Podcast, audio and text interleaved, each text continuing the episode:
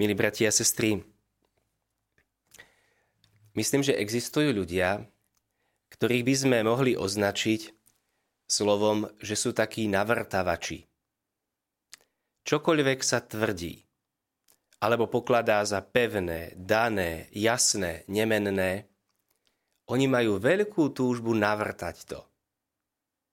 Teda spochybniť, problematizovať. Možno toto vyjadrenie pochádza zo situácie loďky, ktorá je pekne na hladine, pláva a keď ju niekto navrtá, tak do loďky začne vnikať voda a postupne sa lodička potopí. Prednedávnom sme mali stretnutie s našimi birmovancami. A oni tiež kládli otázky, pýtali sa veľmi živo, spochybňovali. A tak som im povedal, viete, môžete navrtávať. Môžete.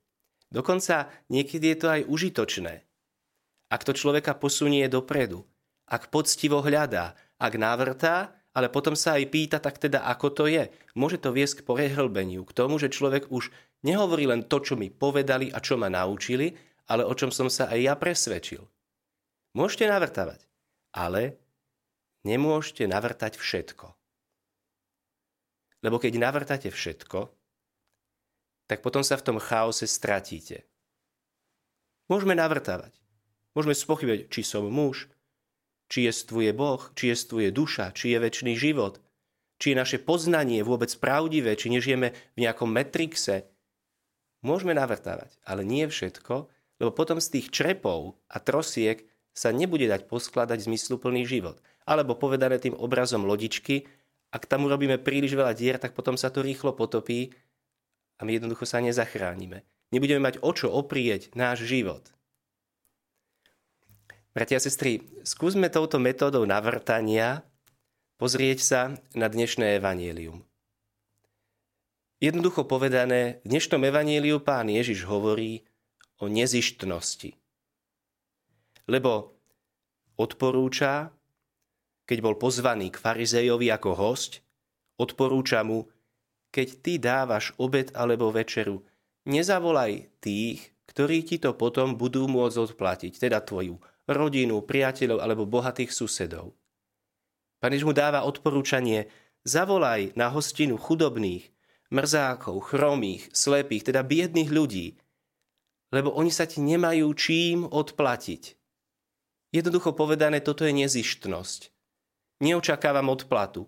Nie je to ten, vý, nie je to ten obchod, tá výmena, že ja tebe a potom ty mne, vrátime si to. To je zištné, to je za odplatu. Ježiš hovorí o nezištnosti.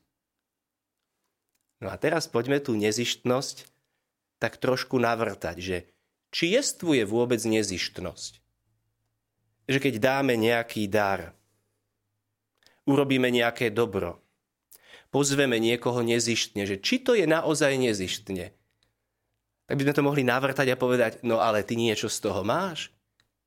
Máš z toho dobrý pocit? Nie? Sice nedostaneš odplatu, že to isté naspäť, ale máš z toho dobrý pocit, taký ten hrejvý, krásny. Ja som urobil niečo dobré, takže vlastne niečo za to máš. Možno aj keby naše dobro bolo nejako vymámené, alebo nanútené, alebo oklamané, tak môžeme si povedať, že ale predsa som ten morálny víťaz, ten, ktorý akoby sa osvedčil.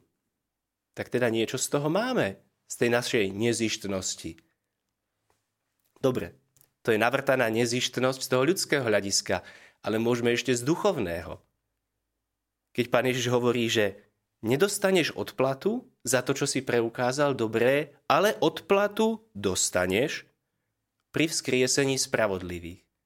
Či vlastne je to za odplatu, len je odložená. Človek vykoná dobro a tú odplatu akoby dostane neskôr, potom, pri vzkriesení spravodlivých. Že není to odplata od človeka, ja mne a ja tebe a ty mne, ale vlastne odplata od Boha. Ten nám to odmení. A my tomu veríme a tak vlastne aká nezištnosť. Vidíte, dá sa aj nezištnosť. Taká jednoduchá vec, navrtať. Ale teraz, že čo s tým? Aké východisko? Bratia sestry, myslím, že nás to môže poučiť, že možno nie je snahou nášho duchovného života, absolútna dokonalosť, čistota a priezračnosť. Akoby zahnané do maxima. Lebo niekedy, keď chceme vyletieť príliš vysoko a príliš prudko ako raketa, hrozí, že to neustojíme, vybuchneme a padneme na úplné dno. Toto je veľké lákadlo duchovného života, že byť hneď maximálne čistý, dokonalý, jedinečný, absolútna nezištnosť. A netýka sa to len nezištnosti. To sa môže týkať modlitby, pozornosti pri modlitbe, láske pri modlitbe. To sa môže týkať mravnej čistoty. Môže sa týkať mnohých oblastí duchovného života, kde chceme akoby ísť do maxima, pôstu a iných vecí. Ale pozor na to, je to jedno lákadlo byť rýchlo dokonalý, byť absolútny, po absolútnej čistote, tá túžba. Je to v nás, ale skôr tá cesta je ísť postupnými krokmi krok za krokom. Nemusíme sa snažiť o absolútnu nezištnosť, aby to bolo úplne priezračné a bez akéhokoľvek tieňa. Ale prijať do nášho života nezištnosť, že je dobrá. Že keď niekedy dáme a nedostaneme hneď za to, že tam je možno dobrý pocit a že veríme Bohu, že nám to odplatí, dobre, to patrí k tomu. Ale pochopiť život ako dar. Že nemusím len pozerať na peniaze a na to, či to dostanem naspäť odplatené vedieť zniesť aj tiene, že naše konanie niekedy je nedokonalé, ale postupne rastieme. Aj v nezištnosti, aj v mnohých iných duchovných veciach. Prijať náš život ako cestu postupného duchovného rastu, postupného očisťovania, ktoré nás v pokore, krok za krokom, približuje k Bohu. Amen. Vypočujte si aj ďalšie zaujímavé podcasty. TV Lux nájdete na deviatich samostatných kanáloch, kde na vás čakajú relácie s pápežom Františkom, kázne, modlitby, prednášky, biblické podcasty, rozhovory, inšpiratívne epizódy na pár minút, svedectvá či podcasty určené pre deti.